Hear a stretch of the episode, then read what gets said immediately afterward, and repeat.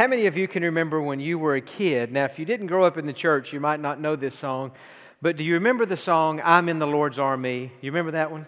I may never march in the infantry, ride in the cavalry, shoot the artillery. I may never fly o'er the enemy, but I'm in the Lord's army.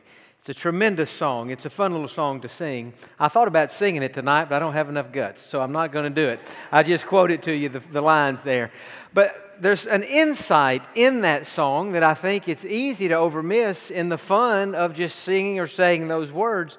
And that is if the song says, I'm in the Lord's army, that says to us that we are in a spiritual battle and the battle is raging didn't say that I'm in the Lord's uh, retirement home or that I'm in the Lord's take it easy time or, you know, I'm under the Lord's umbrella so I can sit out under the beach. No, it says I'm in the Lord's army. And so that says to us that, uh, among other things, being a Christian is a battle, and that battle is not with flesh and blood. It is against principalities and powers, and it's against the devil, really. And that's what we've been studying about for the last several weeks about putting on the armor of God so that in this battle we can be victorious and we can come out on top. Now, we've talked about the importance of putting on the belt of truth and the breastplate of righteousness and the shoes of peace and the uh, shield of faith, taking that up, putting on the helmet of salvation and the sword of the Spirit. And what I thought I would like to do tonight, since we've already studied the armor of God, I would like to preach one more sermon tonight on spiritual warfare. And I want it to be very simple and hopefully very helpful for all of us tonight. I want us to think about how we can be a good soldier in God's army. Because if you're saved, not only are you a child of God, but you're in the Lord's army, and God wants you and He wants me to be good soldiers. And so, if you'll open your Bibles tonight to the book of Hebrews in chapter number 10, I want us to begin there, and I want to give you three things to jot down tonight that I think will help all of us to be better soldiers in God's army. And all three of the things that I'm going to say tonight begin with the word don't, D O N apostrophe T. And so I'm saying it in the negative, but the positive is very, very obvious. First of all, don't retreat. Don't retreat. As we think about the pieces to the armor of God, the shield of faith that's out in front of us, the breastplate that's to protect our heart and our organs and our innermost being, as it were. But there's nothing in the armor that protects our backside. Did you notice when we were studying the armor that we didn't read about anything that protects our back? We read about things that protect our front. Now, why is that?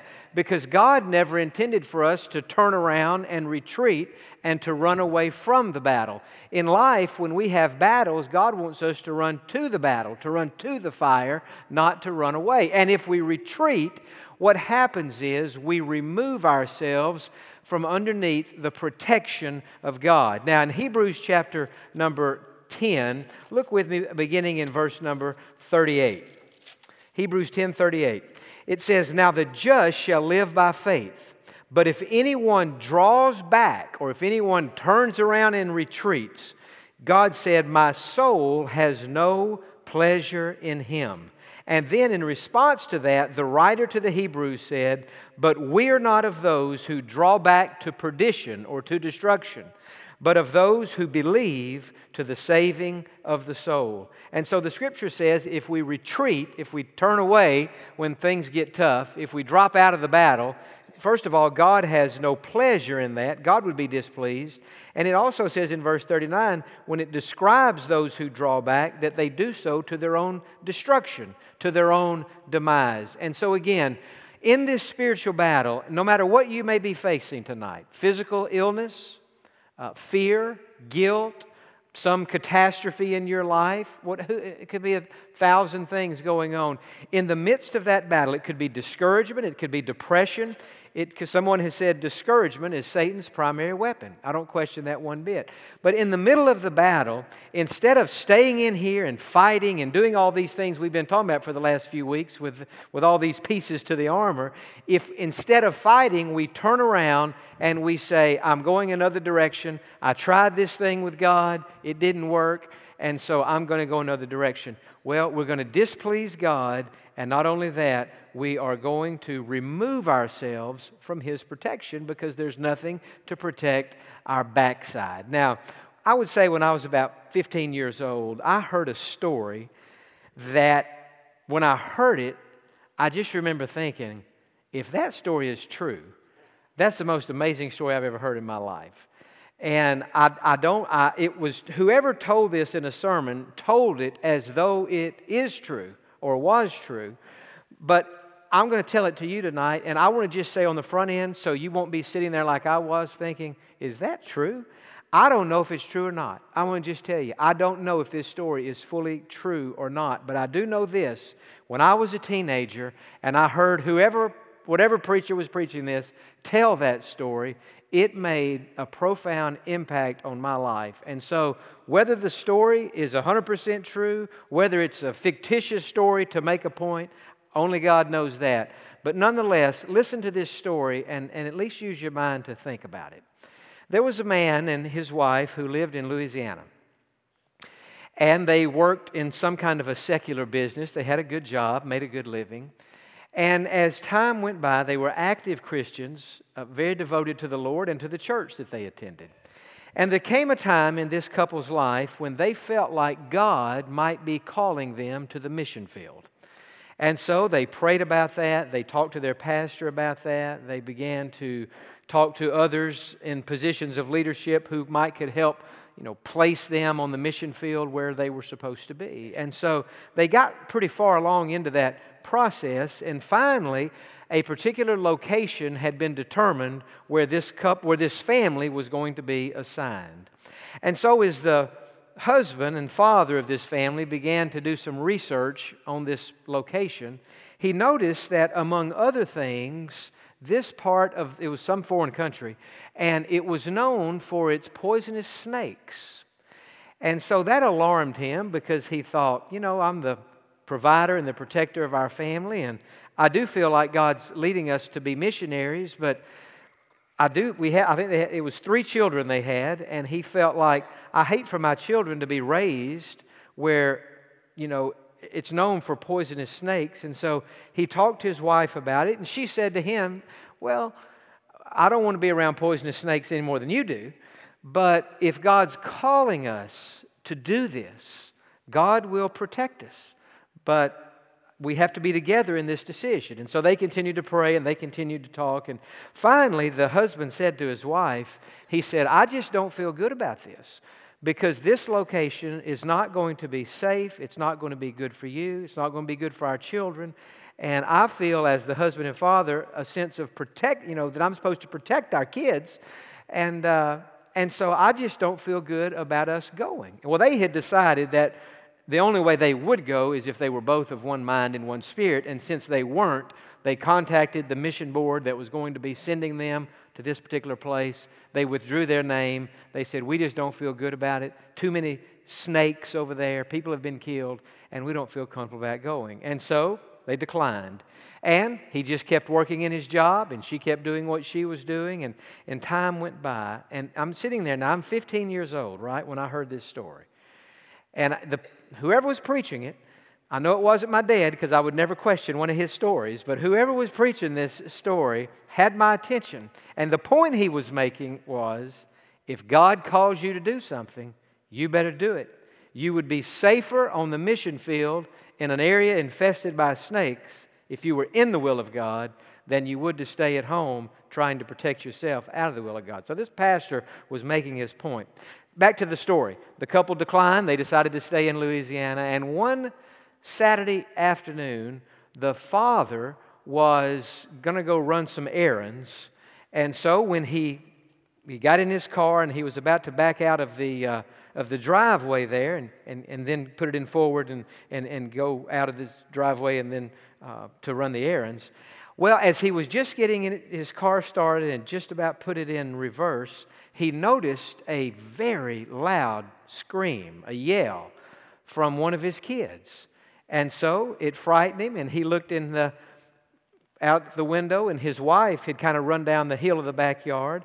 And she said to him, to her husband, she yelled back, and she said, called his name and said, Come down here and help. Our son has been bitten by a snake. In fact, there were two of their kids had been bitten by snakes in this story. And so this particular part of Louisiana where they lived was not actually even known for snake. Two of the kids had been bitten by a snake. Well, instead of get it, putting the car in park and running down the bottom of the hill to help those two kids who had been bitten by these snakes, he kind of panicked and he put the car in reverse, backed out of the driveway, just kind of in a, in a moment of panic. He wasn't thinking clearly. And when he did that, he ran over his other child, and the third kid was killed. And that was, eh, when I heard that story, and the pastor who told it said, the family did not go to the mission field because they were afraid, the father was, that the kids would be eaten by snakes. And so they stayed home to stay away from the snakes. And as it turned out, two of their kids were bitten by snakes, perhaps killed. I don't remember that detail of the story. And then one of the kids was run over when he backed out of the driveway. Now, again, whether that story is true or not, I don't know. But I know this when I was 15 years old, it got my attention. And I'm a lot older than 15. I'm 48 years old now, and I never have forgotten that story. And it said to me, if God calls you to do something, you would be safer in the middle of God's will, even if there's danger surrounding you, than you would be to run away from God's will because you didn't want to be in the danger. Now, why is that story? Whether the story is true, the point is true. Now, what is, what is the point of that story? The point of that story is that man was in a spiritual battle. God called him and his wife to be missionaries. She was willing, he wasn't. And he basically what he did, he retreated.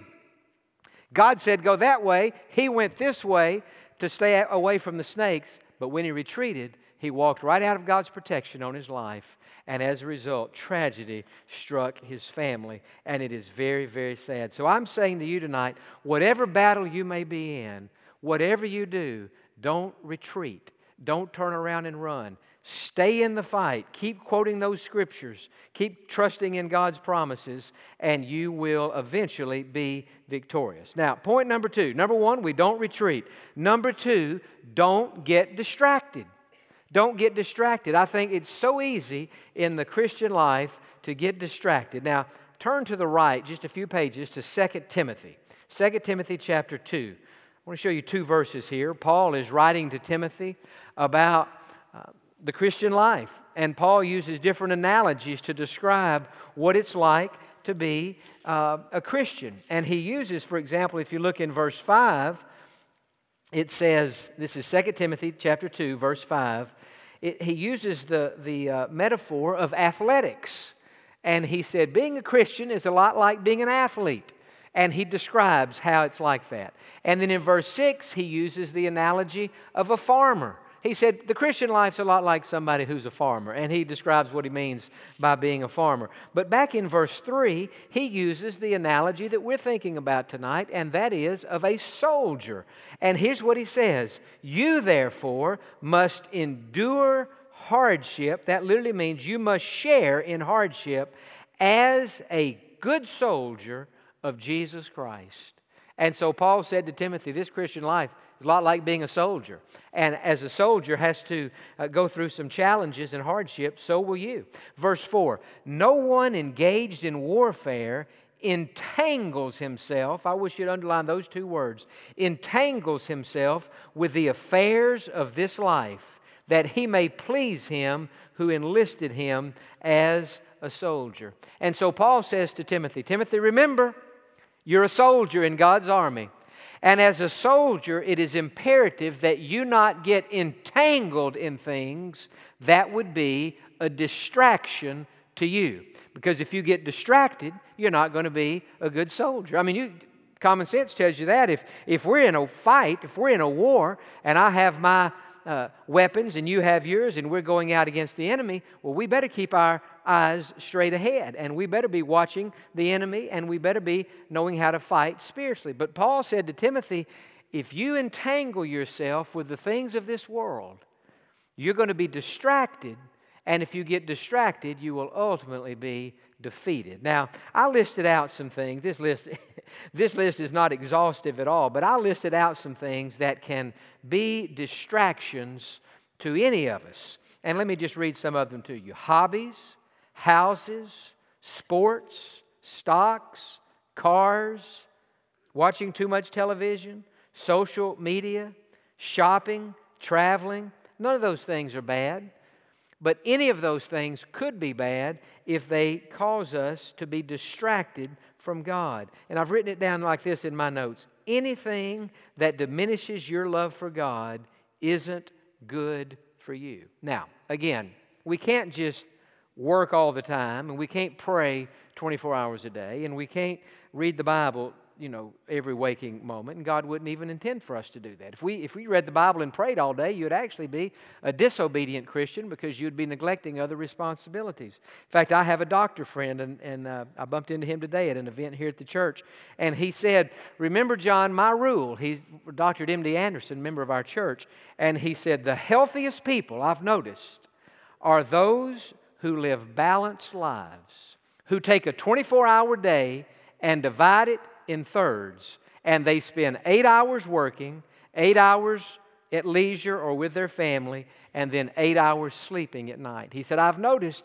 when people get out of balance, instead of working eight hours, they're working 10 and 12, and instead of sleeping eight hours, they're sleeping four and six. He said, I've noticed when people do that long enough, they begin to have problems with their health. They begin to have issues that they probably or they might not otherwise have. And so, certainly I'm not saying that we should never that we shouldn't have a hobby. I think we should. Or that we shouldn't watch TV. I think we should. Or that we should uh, boycott sports. I think that would be a mistake to uh, to do that unless it's the Rockets when they missed 27 straight three-pointers the other night. But it was a great season for them nonetheless. But boy, that was painful to watch that. They just missed it. But it's a great season nonetheless. But that was a bad end, I guess, to that season. But the point is, if you take something that could be a healthy diversion, and you let that diversion go too far, that diversion will become a distraction.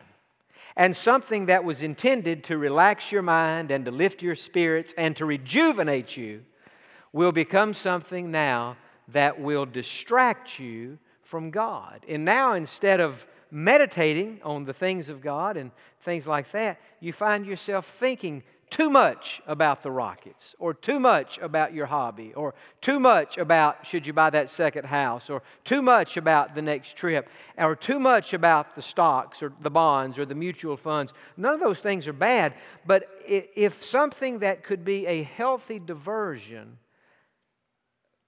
is out of balance, it will become a distraction. And if you don't deal with it at the distraction level, it will ultimately result in your destruction. Now, you ought to think about those three words. A diversion can turn into a distraction, and a distraction can ultimately turn into your destruction if you're not careful. You see, those things that I've just mentioned are good things. And the scripture says that God has given us all things to enjoy. And I enjoyed the Rockets Golden State Series. I'm planning on enjoying the Cleveland and Golden State Series. I enjoy sports. I have hobbies. I have things that I like to do. But if I allow any of those things to take too much of my mental energy and too much of my time, they become a distraction to me. And I can't deal with it. I just get out of balance. I, I, know I've told this illustration several times, so I apologize for being repetitive, but it just fits this point. How several years ago, I had I was born, of course, in Atlanta, Georgia, and I'm a very sentimental person. And so anything that has to do with Houston or Pasadena, I love it. Anything that has to do with Atlanta, Georgia, I love it because I have roots here and I have roots there. And so a few years ago, I said, well, what I'm going to do to show my love for Atlanta, I'm going to buy me some Coca Cola stock because Coca Cola is headquartered in Atlanta. And I, I don't even drink Coke, but I thought you know, I like the red and white. I like the designs, and I thought it would be, which was one of the dumbest things. It's a, it's a dumb reason to buy a stock, because you, you know, I've washed my hair with Johnson and Johnson. I'm going to buy Johnson and Johnson. I like Cheerios. I'll buy General Mills. I don't think that's the way you're supposed to do it, but anyway, that's the way I did it. And I had this Coca-Cola stock, not a lot of it, because I don't have a, a lot to buy something with. But I took a little bit of money, and I bought a little bit of stock, and I found that every day I was waking up with Coca Cola on my mind. And throughout the day, I was checking on my Coca Cola stock. And when, I, when the stock market closed, I would check on it. And I was thinking, and I thought, you know, I'm thinking about Coca Cola when I ought to be thinking about God. And when I ought to be thinking about the next sermon, or when I ought to be thinking about the Rockets or something that wouldn't have this grip on me.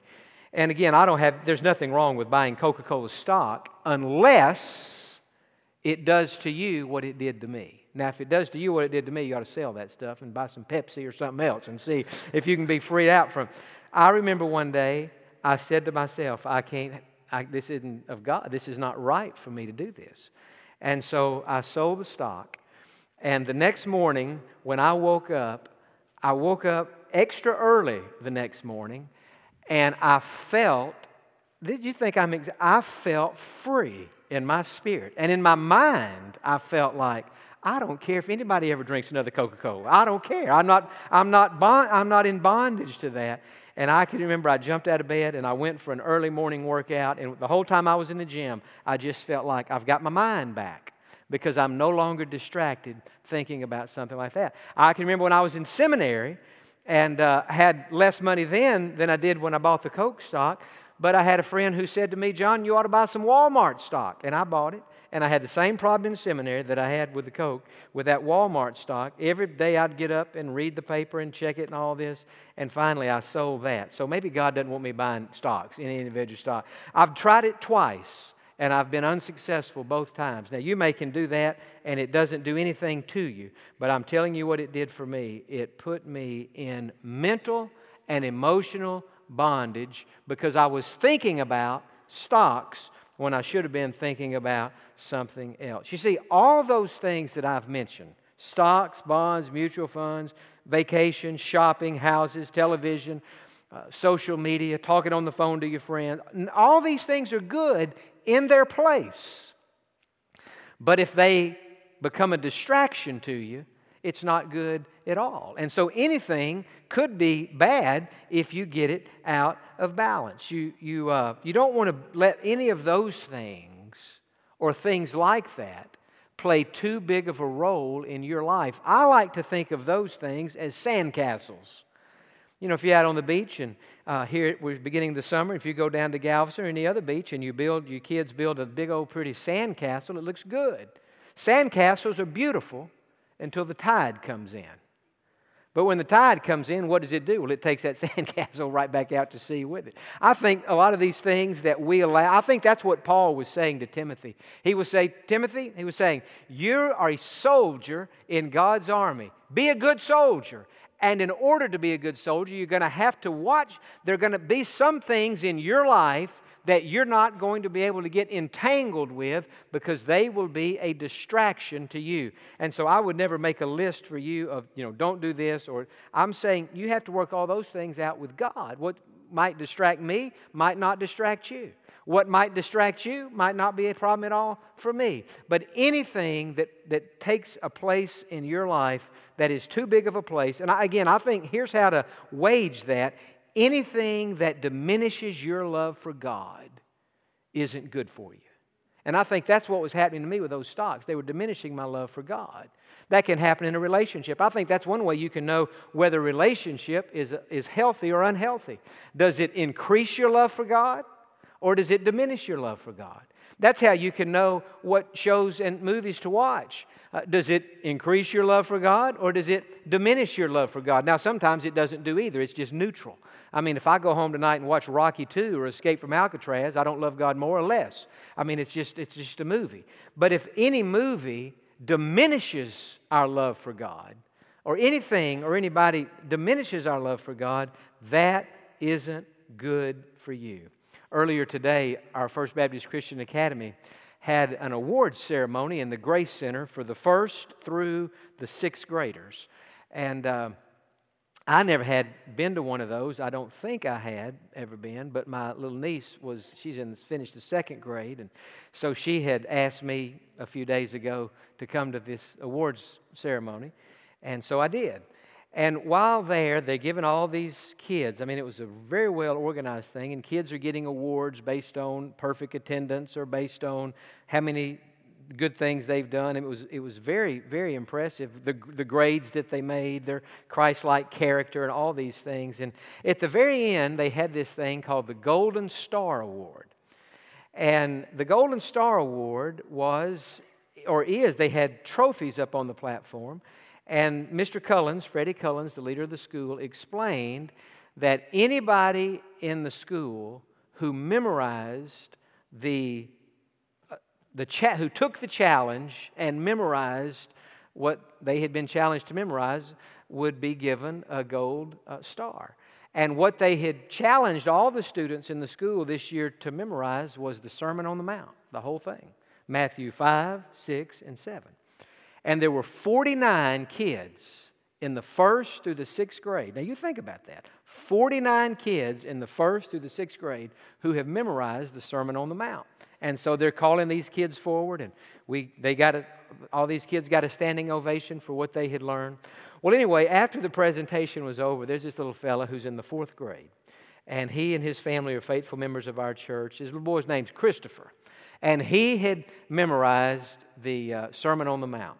And so after the thing was over with, I was talking to his dad, and, and his mom was in the back of the room, and Christopher's right. I said, Christopher, I am so proud of you for memorizing the Sermon on the Mount. I said, That is absolutely amazing. And I said, I got to be honest with you. I've never memorized the Sermon on the Mount. And when I said that to him, he had the most disappointed look on his face. It was almost like, You're not even worthy to be one of the ministers at this church.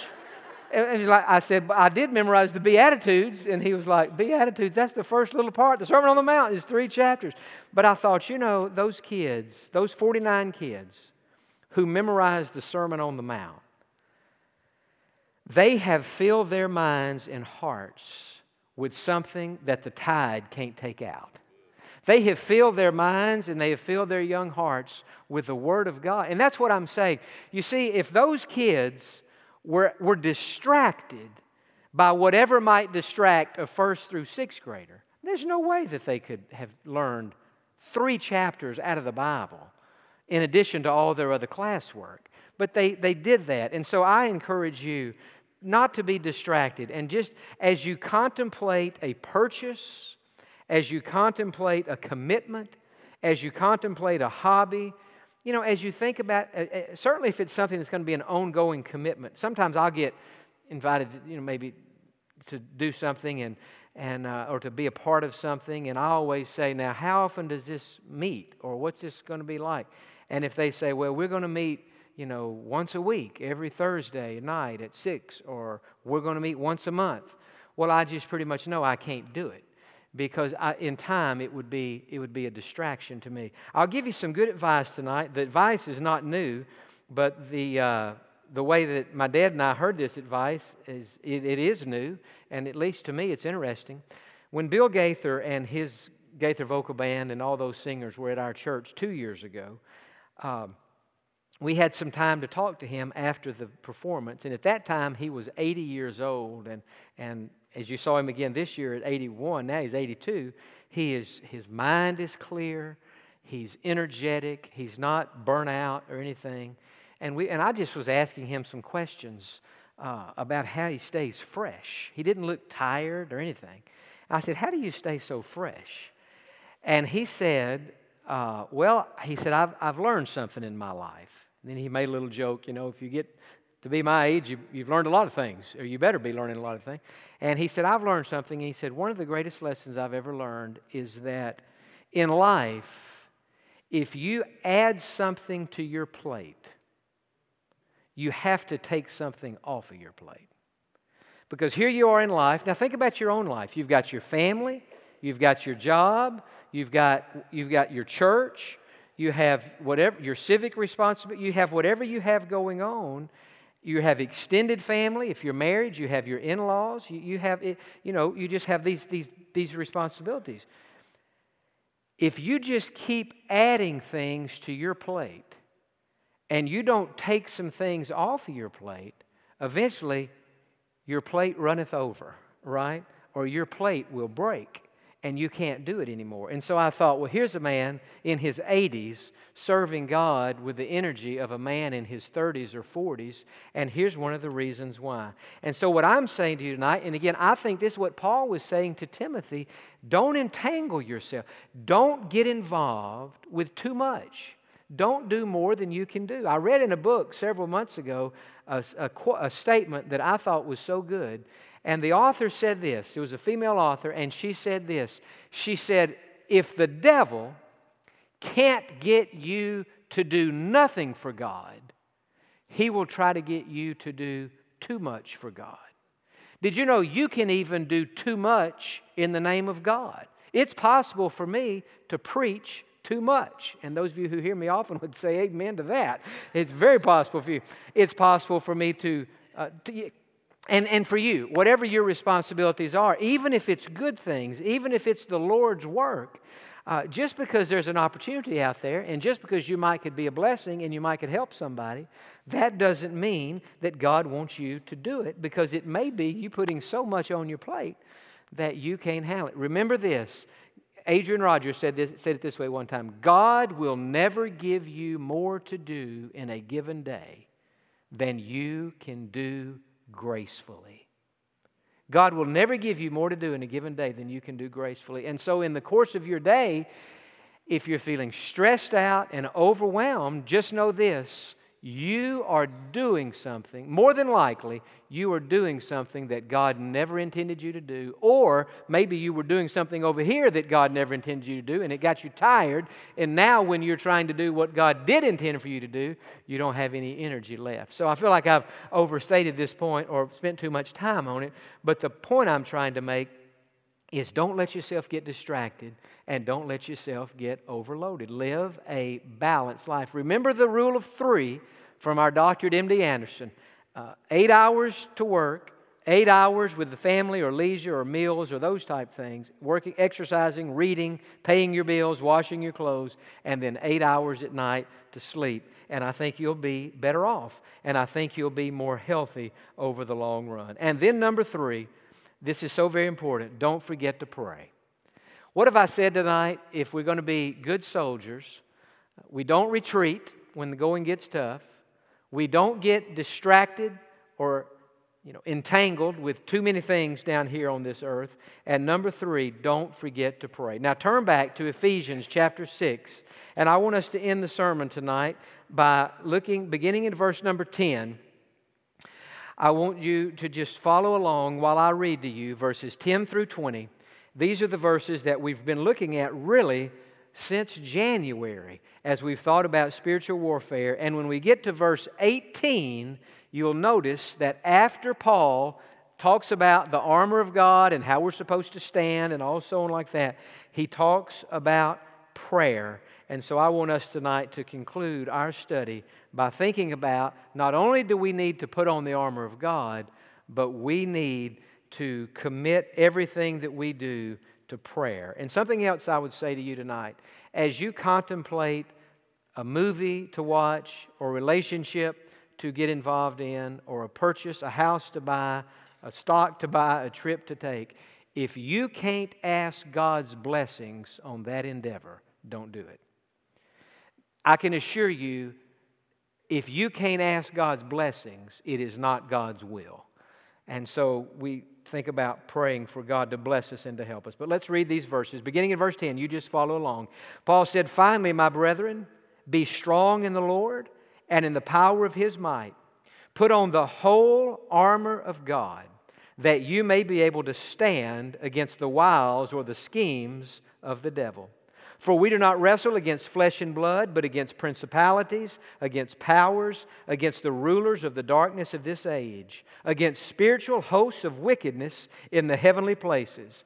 Therefore, take up the whole armor of God, that you may be able to withstand in the evil day, and having done all, to stand. Stand, therefore, having girded your waist with truth, having put on the breastplate of righteousness, and having shod your feet with the preparation of the gospel of peace. Above all, taking the shield of faith with which you will be able to quench all the fiery darts of the wicked one. And take the helmet of salvation and the sword of the Spirit, which is the Word of God. Now, here's our thought on prayer, verse 18 praying always with all prayer and supplication in the Spirit, being watchful to this end with all perseverance and supplication for all the saints. And for me, that utterance may be given to me, that I may open my mouth boldly to make known the mystery of the gospel, for which I am an ambassador in chains, that in it I may speak boldly as I ought to speak. What was Paul saying? Paul was saying, my devotion to Christ, my faith in Christ, my service to Christ has resulted in my imprisonment. What was he really saying? He was saying, in the heat of the battle, I didn't retreat. I didn't turn and run. I didn't renounce my faith. I ran to the battle, not from the battle. And here he is in jail. But he was not entangled or distracted by things. His focus was on the Lord. But he closes it by saying, praying uh, always with all prayer and supplication. So I would encourage you, in addition to this armor of God, in, tr- in addition to not retreating, not getting distracted or entangled with too many things, I would encourage you tonight don't forget to pray. Commit everything to the Lord. Somebody has said that we should pray as though everything depends on God, and we should work as though everything depends on Jesus. I'll tell you a good prayer. I heard a pastor say this years ago of himself, and I've adapted it to me. A good prayer, as you think about being a good soldier in God's army, is to wake up in the morning and say this to the Lord Say, General Jesus, Private, and you just put your name right there. I would say, General Jesus, Private Jon, reporting for duty. This is the day that you have made, Lord. Guide me, lead me, and help me today to be a good soldier in your army. Amen. Father, this is our prayer that we would that we would be soldiers that make a difference in this battle, that we would be soldiers who stay in the fight, who seek to live lives that are honorable and that are pleasing to you.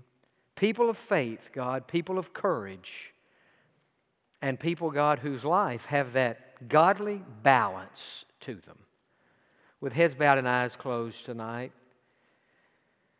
if you were rating yourself, if you were just giving yourself a grade, A, B, C, D, or F, how are you doing right now as a soldier in God's army? You say, well, Jon, what is the criteria for giving myself a grade? Well, let's just take the three things we've talked about tonight. In the heat of the battle, do you normally run to God or from God? Do you pray more or pray less? Do you read the Bible more? do you read the Bible less? Do you come to church more? do you come to church less? What do you do when the battle heats up? That'll be one way to, uh, to grade yourself. How about this? Are you in, overly entangled in the things of the world? Have good things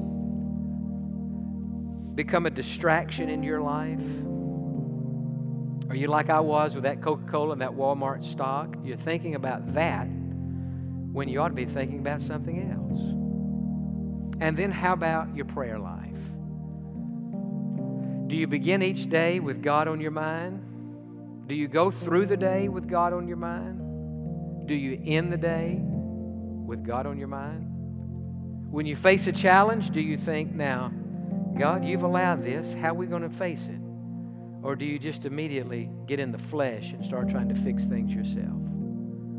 I'm not saying these are the only ways we can grade ourselves, but just with those three things tonight, would you give yourself an A, a B, a C, a D, or an F?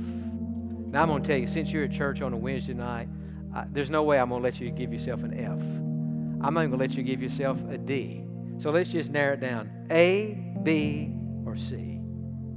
And whatever grade you give yourself, that's somewhat arbitrary, and most of us tend to be a little harder on ourselves probably than we should. But would you just pray this simple prayer tonight to God? Would you say, God, thank you that I'm a soldier in your army.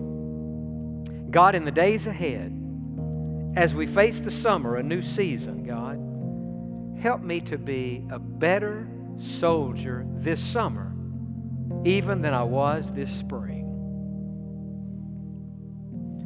Now, some tonight you're not in God's army yet because you've never been saved. We saw a young lady at the beginning of the service. She was baptized. Why was she baptized? Because she got saved a couple of weeks ago. Some of you tonight need to get saved, and you can then become not only part of God's uh, army, but part of God's family. And so tonight, if you're not 100% sure that Jesus is living in your heart, would you just pray this prayer? Say, Lord Jesus, tonight I need to be saved. God, I've been out here in some kind of battle, but it's not even your battle, it's my own battle. God, I want to be in your army and in your family. And so I ask you tonight to come into my heart, forgive my sins, and make me a Christian. I ask you to save me, and I trust you to do it. Welcome to my heart, Lord. Thank you that you'll never leave me.